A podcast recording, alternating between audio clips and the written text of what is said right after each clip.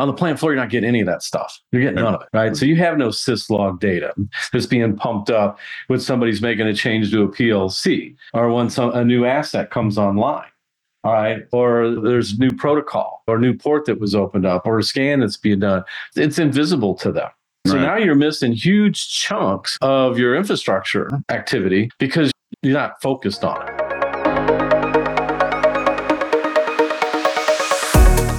Hey, I'm Dino Busalachi, the Chief Technology Officer and OT guy at Velta Technology. Hi, I'm Jim, the COO and IT guy. And I'm Craig Duckworth, President and CEO. You're listening to the Industrial Cybersecurity Insider Show. In each episode, we bring you the inside scoop on the world of industrial cybersecurity. We talk about everything you don't know that you should know. So plug in and power up. The show's about to get started. Hi, my name is Dino Busalachi, and I'm the Chief Technology Officer for Velta Technology. And I'm Jim Cook, the COO at Velta Technology. And thank you for joining this podcast. What are we talking about today, Dino? We are going to be talking about how foreign actors have been going after critical infrastructure and our government, as far as the federal government of the United States, and the role that they've been playing in trying to hunt down and root some of these bad actors out of environments that they've been in, infiltrating. Yeah, yeah, think, yeah. This is timely, especially with the recent, depending on when someone's listening to this, but recent announcement about the federal government going in and clearing, going into businesses and homes and clearing certain bots that are in some switches. Correct? That's what we're triggered this conversation, right? Yeah, where the government's basically getting going to the courts and getting subpoenas to giving them the warrant needs that they need to have to basically breach private industry and private networks in order to chase down malware and other attacks that are being deployed by foreign actors, primarily the Chinese. Is the CCP is the biggest culprit right now that you will hear the FBI Christopher Wray, and you can find multiple interviews of this conversation going on in the Hill just here recently of what they're laying out and what they're finding and what they're chasing. What I find really intriguing about this is that it's a change of operation. We've seen this once two years ago where they went after that exchange malware, where they went in and we actually saw that at a decline. But it's a different tactic. This is a shift and it's not talked about a lot. That tactic being that they're going into private industry, right? They're yeah. going in before they're monitoring and advising, and then they'll get involved if you bring them in. But now they're seeing things that are so bad, they're getting the court order or whatever legal means that they have to go in. And, and these are two very specific incidents that shows that the tax have changed, right? It's showing the tactics and also the fact that these business owners aren't sophisticated enough to recognize the attack that's being perpetrated upon them. And the work that we do, like finding the federal government doing this back in 2021 in the spring at the soft beverage company, sitting there and watching them scan the control system network of a plant, chasing right. Microsoft Exchange software, right? So instead of being surgical in the work that they were doing. They were just taking a machete to the scanning and tracking and chasing that they were doing, even if it was impacting the plant floor. Right. Yeah. So your business is impacted by the federal government that could be shutting down your plant because they're scanning your network. Now, we see this all the time with IT groups that still do that type of discovery by scanning physically, actively hitting these control system environments and being disruptive right? And now, now you add in the fact that the federal government's doing the same thing in your environment, and you're not even aware that they're doing it until they send you a letter saying, "Oh, by the way, we were chasing this Volt Typhoon malware that the Chinese have implemented in these networking switches out there, especially for end of life stuff, right? So people who don't right, keep yeah. current with their technology per se, and we see this too. Where part of our work is going out and looking for end of life assets, and so this is an attack vector that is an easy target. Right. That's an excellent point. One of two that I want to touch on why I find this so intriguing, right? Because this tactics changed, they're going out into the private industry. And now we've got another thing to worry about. And we've talked to some of the guys in the CISA group and the federal security. And while there are branches that understand this industrial cybersecurity, and there are some really good guys out there, the majority of it they don't, right? They're so focused on the IT that that they're coming in and could cause these same problems that we've seen that IT organizations that they don't understand. Now you got the federal government coming in. We're causing disruption to save you from disruption. Right. There's probably many that think that this is a geopolitical and or military targets. It's not they're going after critical infrastructure. They're going after businesses that supply things, whether it's part of a supply chain to your pharmaceuticals or to petroleum or to your rail, your water, your wastewater power. And you think of some of these rural and smaller community water wastewater systems out there that they don't have the capabilities to be able to protect themselves from malware that may have seeped in through their building automation, building management systems, through their IT systems and or their control systems, right? Because we know they're not watching this stuff. When you right. got over 90%, and it's and I, that's and I think it's an even higher number that don't have complete visibility of everything within their environment. I'm talking about all the way down into your control system, your building automation, building management systems, where you have full blown. I, I could see the activity with these machines every day. You know, if I, right. you know, we can walk into a plant and quickly determine uh, what their cyber hygiene looks like. It's let me see your current asset inventory and how current is it? Is it the last couple of minutes or the last year? For those that are listening, I think we're critical infrastructure. We're not critical infrastructure. We're not related to them. They, they should really rethink that because it has been stated that they're going after critical infrastructure, including transportation, including telecom. But you mentioned the supply chain. Okay, are you in that supply chain? And even if you don't think you are, guess what you are in? You're you're in collateral damage territory, right? And your and IP's uh, being stolen, right? And that, yeah. that's been going on for at least two decades. The intellectual property is being taken from these organizations unbeknownst to them. In their industries that should know that. You and I have seen it, that they didn't need technology years ago, that there was just an accepted practice when you were working. I want to just touch on the, the collateral. So that, that should, everything that we say should be a wide group that even though the system comes out and they, the CISA or the feds or who's the FBI, who's ever the one executing the message and say, okay, it's critical infrastructure, it's uh, supply chain, it's telco. I always say, look, you could be collateral damage because what ultimately can happen is that because this increase in the global environment and state actors is going on, look at it and step back and go, that's how this whole thing started. So these weapons, these cyber weapons or cyber knowledge will get handed off to proxies and you maybe quasi state sponsored people. And then guess what? That'll go all, roll all the way down to just private bad guys. So now they've got the cyber knowledge or the cyber weapons, and they're not just worried about uh, reconnaissance and disruption. They're going to look to see, uh, hey, if I can get disruption, I can get some money out of this thing. So it really is a wide net. And so I, I always try and caution industries, and I know you do to this, that look, just because you don't think you fit in one of those classifications.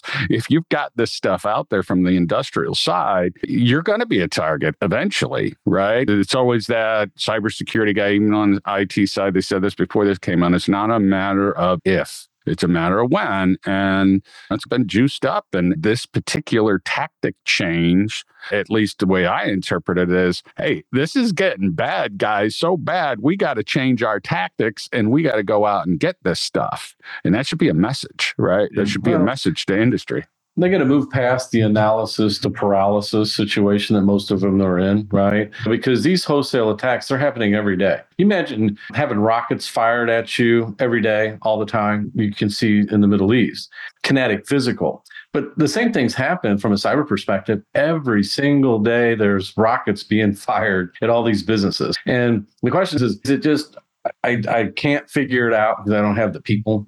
How many projects have we worked on where clients will come back and say, We're having a bad year, so we're going to cut back on our cybersecurity.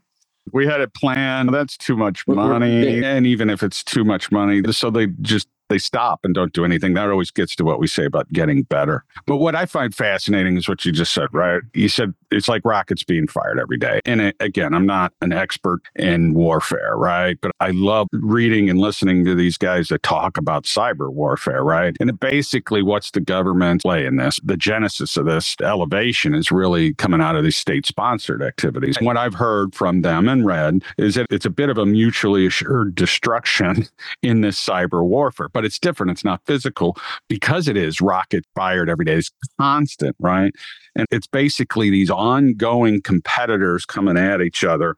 And it's, I've heard terms, I wrote them down. I heard terms that it's hybrid warfare or it's gray zone warfare or it's just they're strategic competitors. And up to now, it's been they try and figure out the deterrence and the reconnaissance. All right. They know that their bad guys, state sponsored, are in our systems. And we know that because we're in their systems, but they're not shutting everything down because then they're worried about retaliation because this is a whole new world, right? It's the kinetic warfare. There's rules to kinetic warfare and there's a lot of studies about it, but we've never crossed that next step. And I just see it over the past few years and these incidents being specific is, well, okay, the tactic changed. So is that gray zone shifting a little bit, right? So what ultimately is the response? Again, while I find that fascinating, the core of what we do is everybody needs to go, this is real Right. This is real. It doesn't matter who you are.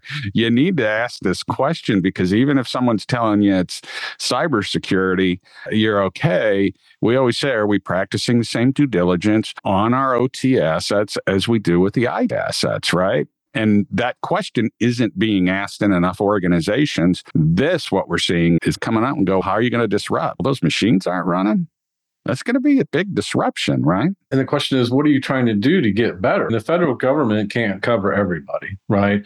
They're going to focus on the things that really matter as far as tier one rail, air, banking, telecom, oil and gas, maybe. But the rest of you out there, you're on your own. You're on your own. And so, what are you going to do about it, really? Anything? Because from our perspective, we recognize that it's not moving fast enough right? And there are people even within our industry who have different tactics about well, you just can't patch the control systems right? The best you should be able to do is do asset inventory.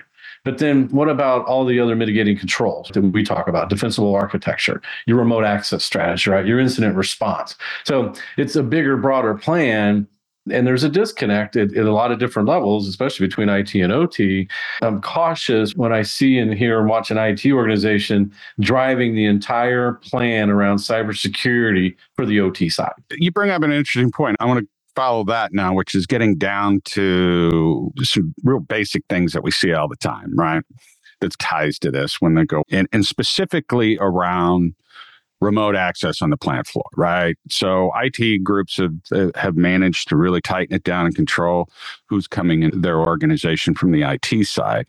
But what do we find all the time when we go out to a facility and start asking the questions that we ask and looking at the machines and inspecting them and working with the the, the plant personnel is running? What do we always find, right?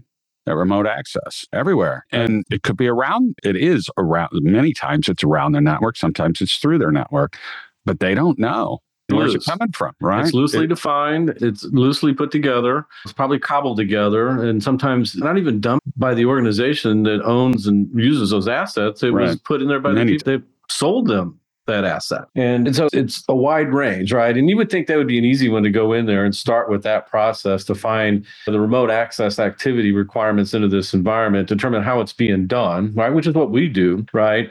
And, right. and then determine here are solutions and technologies and processes to harden this remote access into this environment, control it better, right? Control it meaning read only, control it so you can schedule role basic, control it so that you can only use certain ports, that you can get through. The whole wide range of things you can do. No file transfer right? There, there's different thing auditing recording of the sessions. All of these things that you should be using for these applications that don't have security built around them. They're mm-hmm. unsecure by design in many cases. And so what are you doing to solve that problem? Because the ot guys aren't going to solve it by themselves they're no, not no, going to do it. No, the problems that the OT guys are trying to solve is get that machine back up and running and producing efficiently. And right. that's what they're focused on. And we see this all the time where whether it's the plant manager, whether it's the maintenance or controls engineers, whatever it might be, they know these guys are coming in. And guess where all these machines are made? All over the world, right? You have to start asking yourself the question how do we know? They're coming in from all over the world. We should be wor- worried about these global access points coming in for all over the world. And by the way, maybe that's a big, huge third party supply chain risk because let's say you got a half a dozen of different ways to get into your plant and it can come up, they can get in your plant and go up into your IT organization. That needs to be remembered out there. But you got a half a dozen different ways of coming in with a half a dozen, and I'm just picking a number out per plant, whatever that might be. How do you know that they're exercising the proper due diligence on their own identity management? They're probably sharing IDs who knows? Are they turning over? Do they have rogue? How do you know it's even the person they? that's supposed to be or the organization right, is? How do you know it's not the CCP? Right. Right. Because uh, remember the plant manager we just recently talked to, he, he, says, I got people from all over the world have, that have access to my manufacturing plant floor. At any yeah. time. All right. And, he, and of course, he's referencing his OEMs and SIs. Again, who are all over the world. How do you know that's right. the valid people that you need to have that have access to your plant floor? Right. He doesn't know, and neither does IT. They mm-hmm. have no clue right? So now you have two groups that know nothing or very little about the interaction going on. And, and now you got the federal government coming in and swooping in because it's okay, it's a clown show, obviously. And we're going to go in there and hunt this stuff down because you don't seem to be sophisticated enough to figure it out on your own. That's what the federal government actually said. Right. The reason right, why right. we're doing this is because the people that, that are being targeted aren't sophisticated enough to even know that they're being hit. And these are right. large global companies. We're not talking about some mom and pop shop.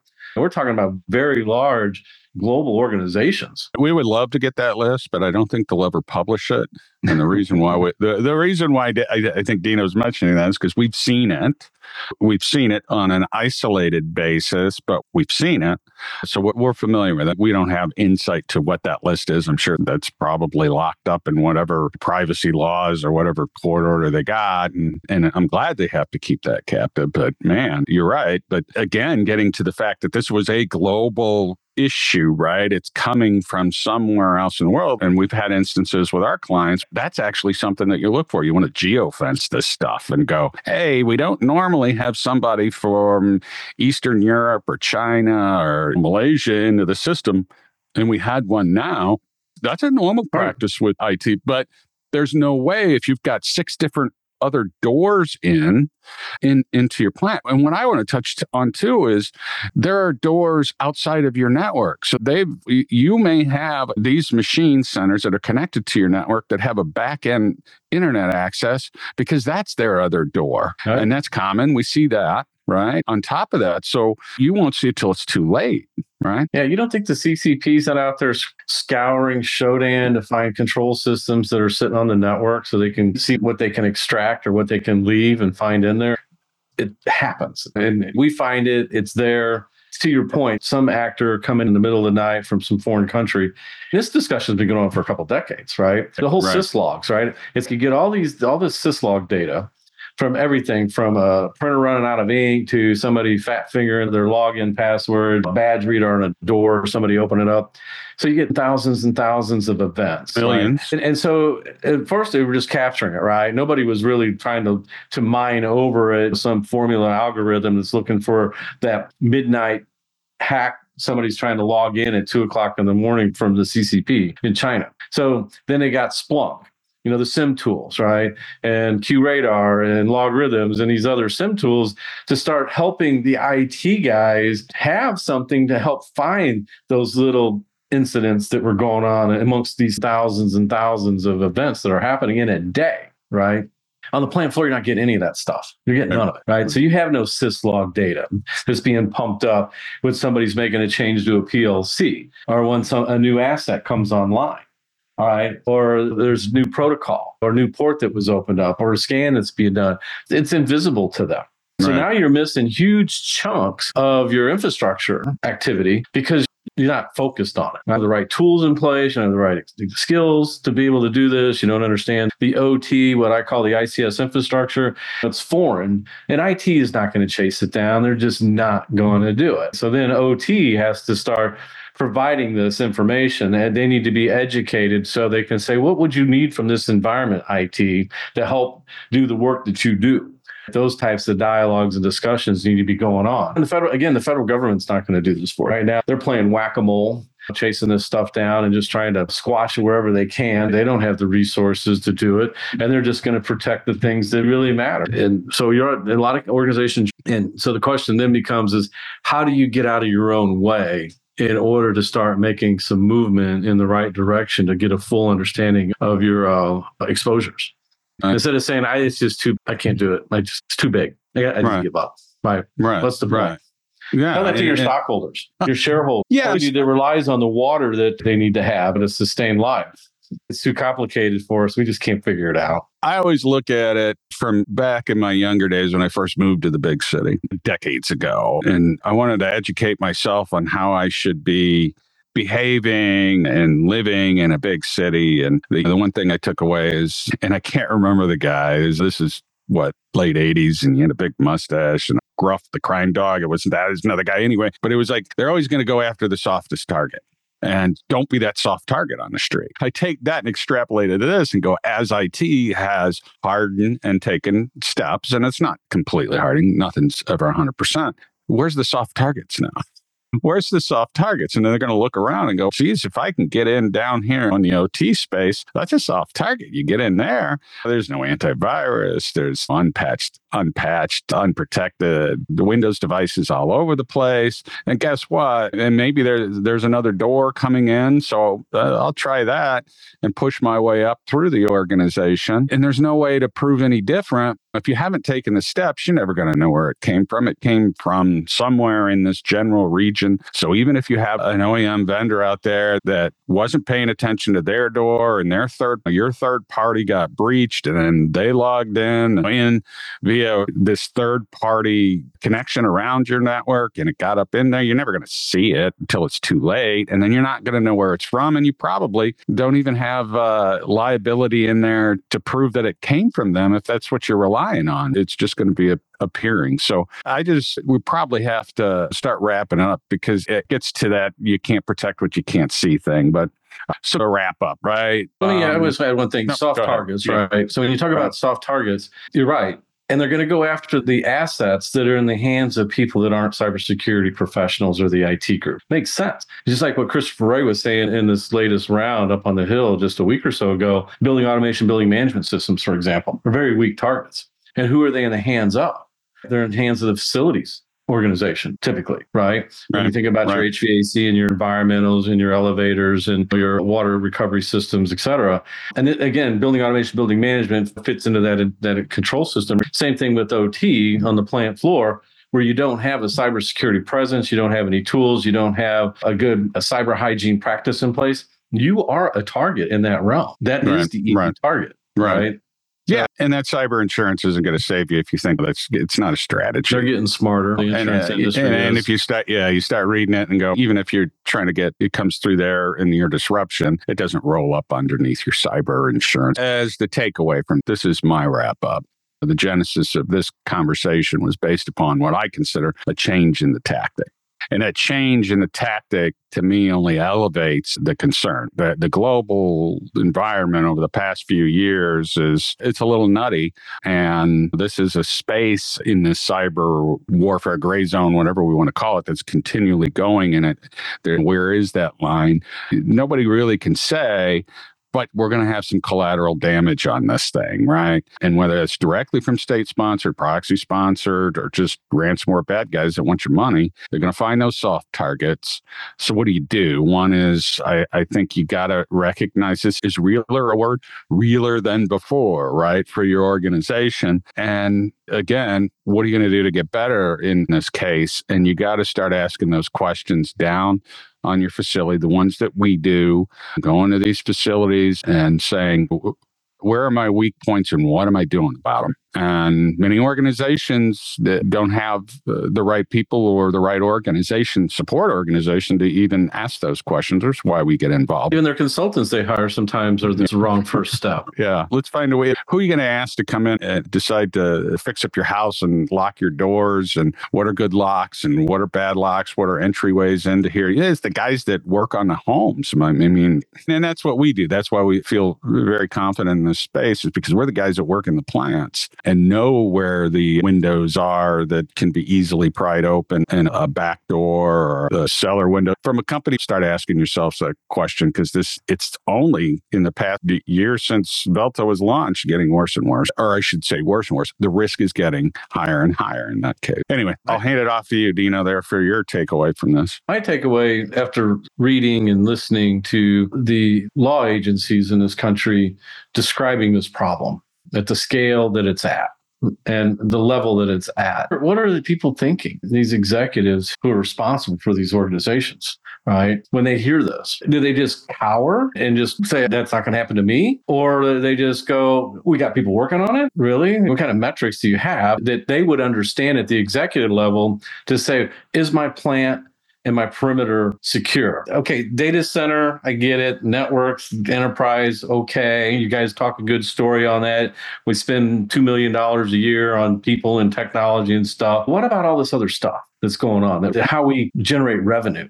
right? What are we doing on that front? What are the questions are they asking? And what, right. are their steps? Because you know, you've been working with some very large organizations that have been mm-hmm. breached, have been hit, billion dollars loss, and here we are a year or two later after it's been done, and they still haven't moved the needle. They're still struggling. They're right? still struggling with it. Yeah. And, and you have to ask yourself, why is that? If you're sitting there and you talk to the board, it's like, why can't we get off the dead center with this conversation? Is it infighting?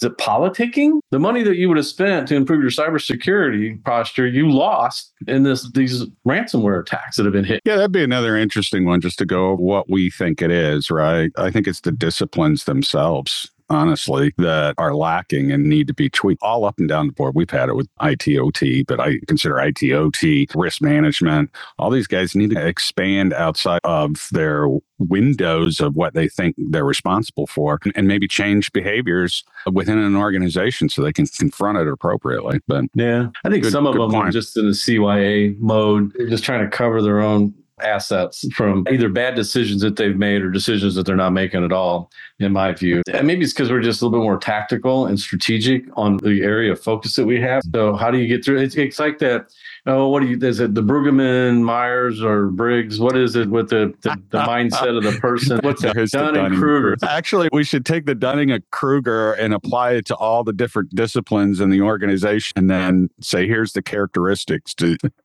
is, is this, recognizable in right. your organization? That would be fun to right. do. Yeah. That would be a good podcast leading off with that, right. that back front stage and center, because I think that's part of it. They think that they're on top of it because I didn't get here because I'm a dummy. This is just a different discipline, different world, and you got to change what your scope is to and everything that goes with that. Ultimately, hey Dino, the government's stepping in. So yeah. you want to be proactive as opposed to reactive. You don't want to be the guys to say, hey, they came in and shut us down, but it was for our own safety. I don't want to be that guy, right? right. yeah. we're wrapping this thing up, right? Unless you got anything else, I'm sure we're over time. Appreciate everyone for joining us for this podcast. Until next time, thanks for joining. Yeah. Thanks for tuning in to the Industrial Cybersecurity Insider Podcast. To stay up to date with our latest episodes, be sure to click the follow or subscribe button now. And if you found this podcast helpful or have a topic you'd like us to cover, please leave us a review or let us know. If you're interested in learning more about Velta technology and how you can get safer sooner, visit veltatech.com. That's V E L T A tech.com. Thanks again for listening. See you next time.